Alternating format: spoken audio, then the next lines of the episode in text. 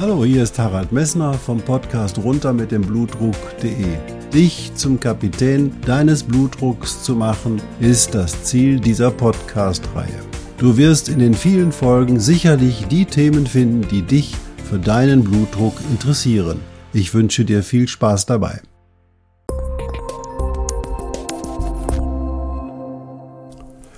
Hallo, hier spricht wieder Harald Messner vom Podcast runter mit dem Blutdruck.de. Ja, 135 Folgen. Heute ist die 135. wollte ich damit sagen. Und heute geht es einmal wieder um Risikofaktoren. Natürlich war die Wärme und all das wohl auch ein Risikofaktor, wobei ich dir ja erklärt habe, dass du offensichtlich mit deiner Thermoregulation auch bei heißeren Temperaturen keine Probleme bekommst. Wenn du die gewissen Dinge, die man eigentlich beachten sollte, beachtest, aber das sagt dir dein Körper von ganz allein. Also heute geht es aber um so einen etablierten Risikofaktor, der zwar etabliert ist, aber der wenig beachtet wird. Ich wünsche dir viel Spaß dabei.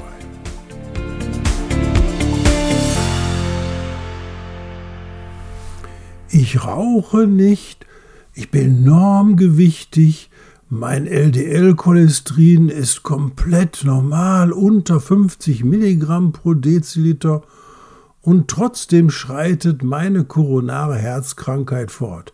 Mein Blutdruck ist in Ordnung und mein Hausarzt hat alle Werte nochmal abgenommen und kann überhaupt keine Erkrankungen finden, die das einfach erklären, dass meine Durchblutungsstörungen am Herzen wieder zunehmen und ich schon wieder ein Herzkatheter haben muss und möglicherweise auch bald richtig operiert werden muss. Was kann da wohl die Ursache sein, Herr Doktor? Erklären Sie mir das mal. Ja, so oder so ähnlich haben sich die Patienten aktuell und stellen sie sich immer noch vor, die eben halt beim Kardiologen gewesen sind und dort eben halt mitgeteilt bekommen haben, dass eben halt ihre koronare Herzkrankheit fortgeschritten ist. Und da du ja mit der Hypertonie einen Risikofaktor hast, will ich dir natürlich auch erklären, dass Risikofaktoren nicht nur die Hypertonie sind und das hohe LDL-Cholesterin oder das Rauchen oder die Bewegungsarmut oder der Diabetes mellitus. Ja, die Atherosklerose kann auch fortschreiten oder sich entwickeln, wenn du nichts von dem hast, was wir bisher alles besprochen haben. Also, der, du gehst dann zum Kardiologen und der Kardiologe sagt dir, ja, wir nehmen doch mal das Blut ab und findet dann auch, ja, alles ist normal, auch das LDL-Cholesterin ist mit 50 oder unter 50 sogar super, aber ich kann Ihnen auch nicht sagen, wie das weitergeht. Ja, der Teufel liegt aber bei einem anderen Protein, was leider den meisten Ärzten, auch ja gerade Kardiologen, nicht bewusst ist, dass das so ein heftiger Risikofaktor ist. 5% der deutschen Bevölkerung schätzungsweise, es gibt da keine richtig guten Untersuchungen drüber, haben ein erhöhtes Lipoprotein klein a. Und darin liegt der Teufel. Was ist ein Lipoprotein? Also alle Dinge, die fettlöslich sind, die müssen in deinem Blut ja eingepackt werden, damit sie transportiert werden können. Also man kann nicht Fette einfach durchs Blut transportieren, die lösen sich nicht auf und können damit auch nicht zu den einzelnen Zellen gelangen. Und deswegen hat der liebe Gott oder wer auch immer sich einfallen lassen, hey, wir müssen die Fette, wenn wir sie transportieren wollen, verpacken.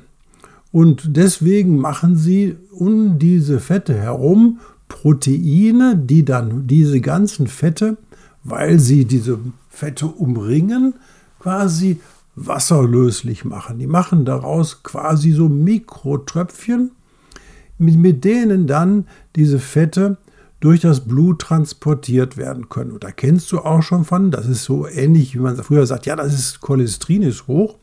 Das ist dann das Gesamtcholesterin im Blut, aber all dieses Gesamtcholesterin, da gibt es nichts Freies, das ist eingepackt in Proteine. Und dann hat man diese Proteine ja mal eingeteilt, habe ich auch schon mal erzählt, in, in äh, große Proteine, das sind dann die Triglyceride. Und dann gibt es die niedrigeren Proteine, das heißt LDL-Cholesterin und die ganz dichten ähm, Proteine, wo dann so relativ wenig ähm, LDL, wo dann relativ wenig Cholesterin ist, sind dann die HDL-Proteine. Und dieses HDL und das LDL, die schwimmen durchs Blut und transportieren quasi die Fette. Und dann gibt es noch was, was das, H, was das LDL so unangenehm macht, nämlich manche LDL-Moleküle, die werden umringt dann von dem kleinen Apoprotein klein a. Dieses Apoprotein klein a ist so eine lange Schlange, die sich quasi um dieses LDL-Cholesterinmolekül wickelt und mit normalen Schwefelverbindungen an dem LDL-Molekül festhält. Und wenn man dieses Molekül in höherer Konzentration hat, dann hat das Auswirkungen auf deine Gefäße. Den genauen Mechanismus und die Bedeutung dieses nennt es LP klein a, so heißt dann dieses Protein oder Lipoprotein klein a, da schreibt man immer großes L, kleines p und dann macht man Klammer auf und ein kleines a dahinter und wieder Klammer zu. Und dann weiß jeder Arzt, ja, das ist LP klein a. Und dieses LP klein a hat eben bei 5% der Bevölkerung ist das in Deutschland erhöht.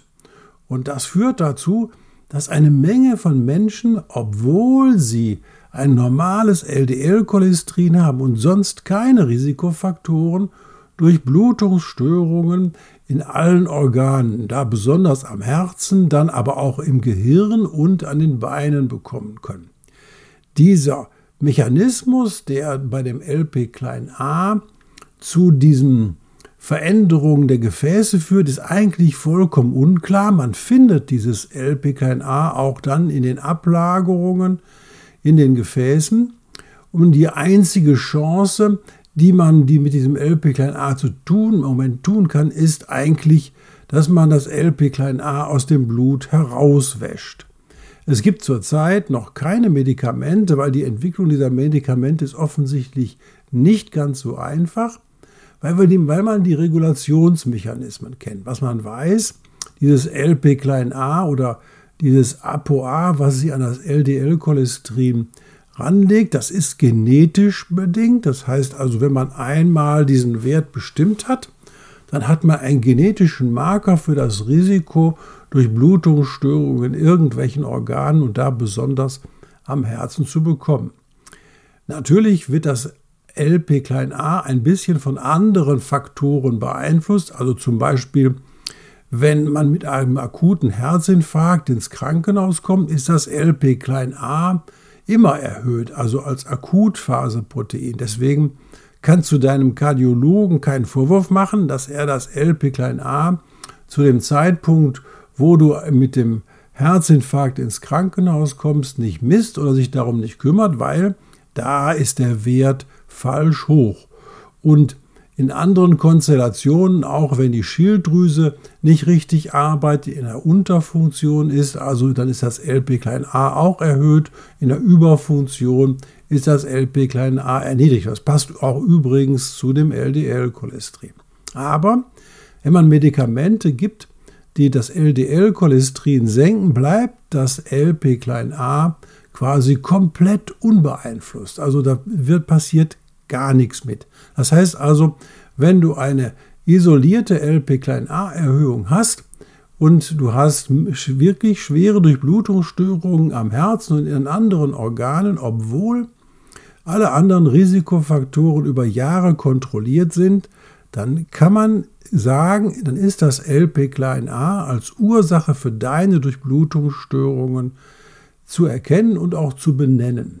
Das bedeutet eigentlich im Prinzip, dass man langfristig hergehen sollte, jedem Patienten, der zumindest über 60 ist, ähm, einmal seinen LP-a-Wert bestimmen lassen sollte. Das ist, wird auch von der Lipidologischen Gesellschaft so vertreten.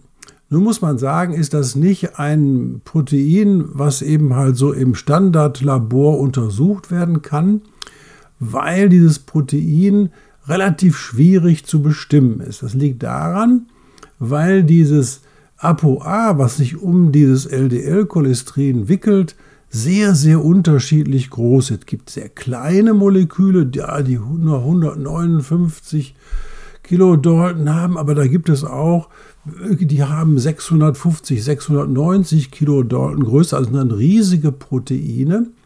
Und diese riesigen Proteine findet man, die sehr großen findet man vor allen Dingen bei dunkelhäutigen Menschen, während in, in Deutschland und in sagen das heute so eurasischen Bereich auf jeden Fall diese etwas kleineren LP-A-Moleküle dafür die Ursache sind. Der Normwert, bis wohin man sagt, also da passiert dir nichts, liegt bei 30 Milligramm pro Deziliter und wenn du dann 60 Milligramm pro Deziliter und mehr hast, dann ist die Wahrscheinlichkeit, dass du mal irgendwann einer Durchblutungsstörung erkrankst, doch sehr hoch. Und dann solltest du auf jeden Fall alle anderen Risikofaktoren konstant halten oder niedrig halten, bis es zu einem Zeitpunkt kommt, wo eben eben halt möglicherweise medikamentöse Therapie zur Verfügung steht.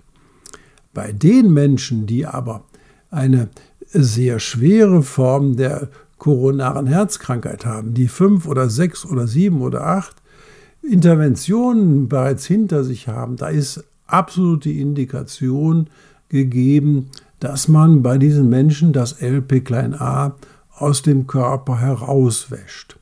Natürlich, ganz richtig, deine Gedanken stimmen.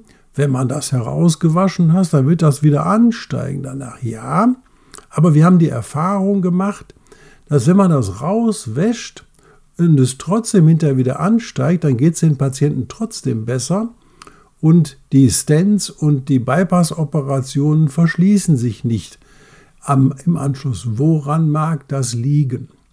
Und da ist man jetzt schon ein Stückchen weiter bekommen und man weiß inzwischen, dass das LP-a genauso wie alle anderen Moleküle in deinem Blut ja einem Rostvorgang unterliegen. Das heißt also, da ist passiert was, sie haben behalten nicht mehr so die schöne Oberfläche, sondern da passieren Oxidationen an den Molekülen.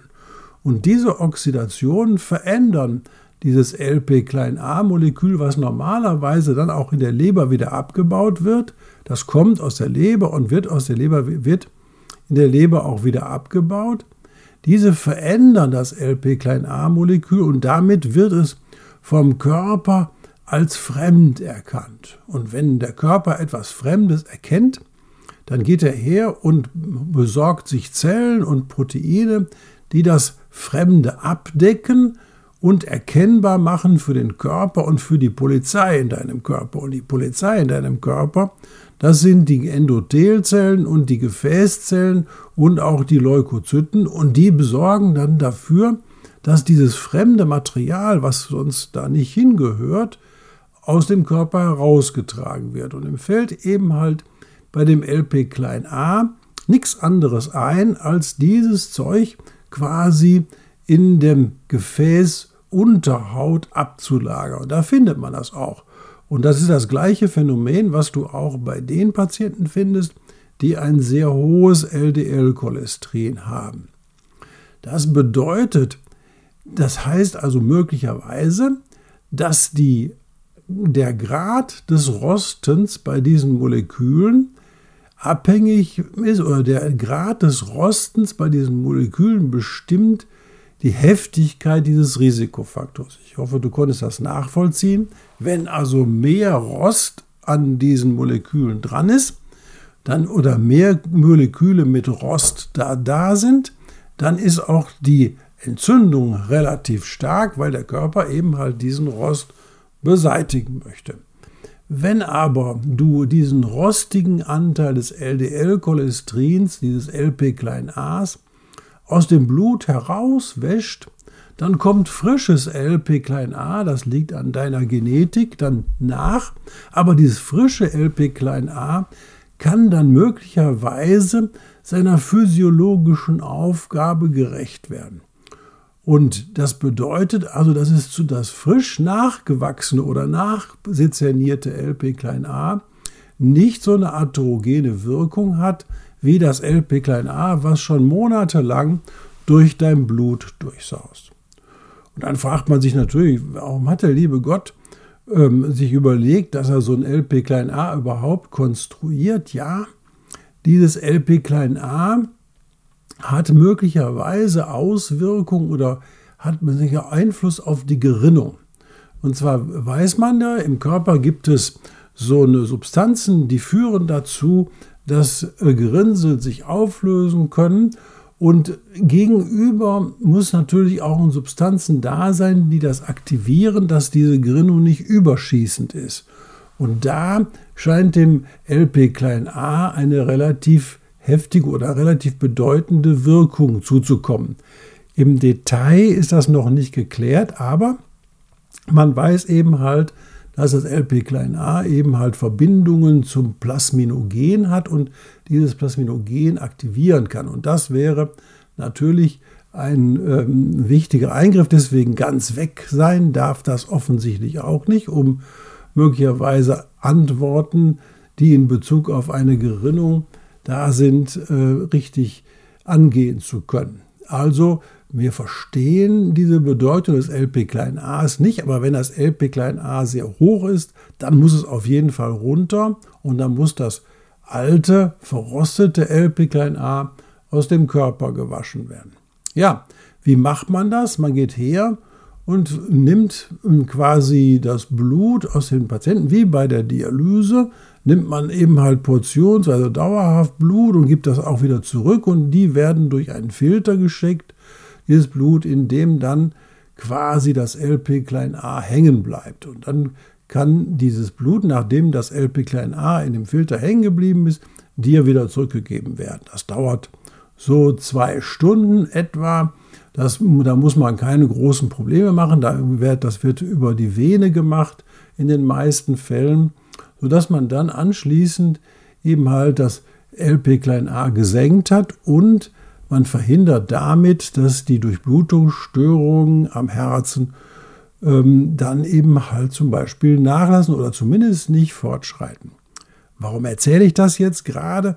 Ja, weil ich in der Kur vor kurzem einen ähm, Patienten gesprochen habe, der eben halt der sechste oder siebte, glaube ich, der hat schon mehr als Stents bekommen und man hat sich überhaupt keine Gedanken von Seiten des Kardiologen gemacht, was denn wohl diese Ursache war.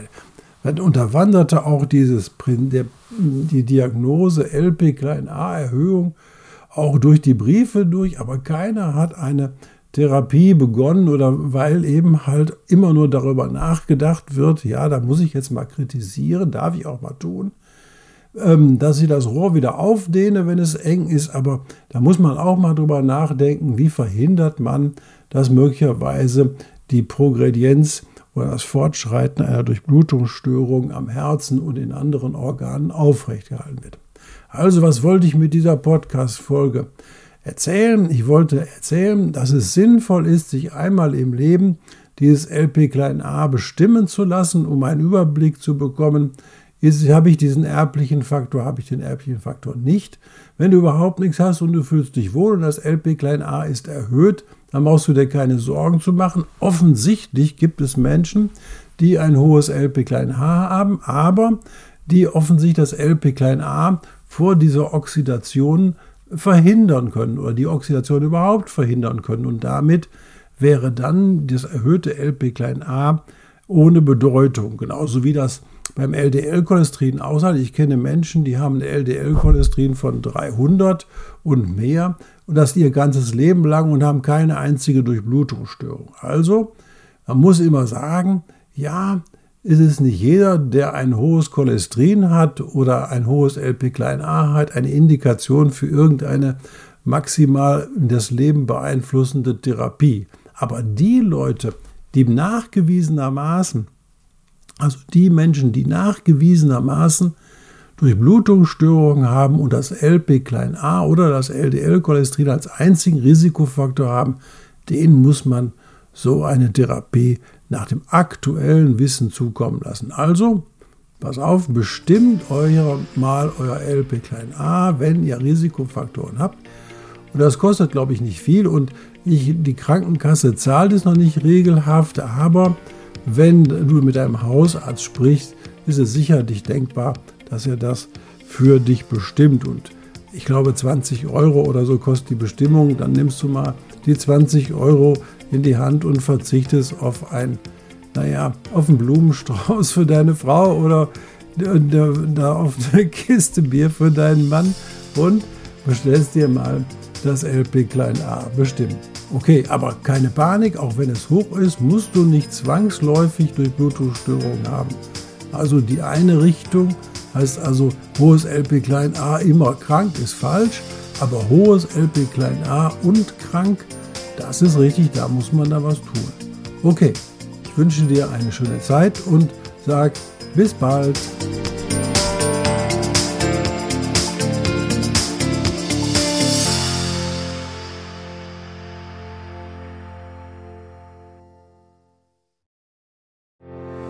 Ich hoffe, diese Podcast-Folge hat dir genauso viel Spaß gemacht wie mir.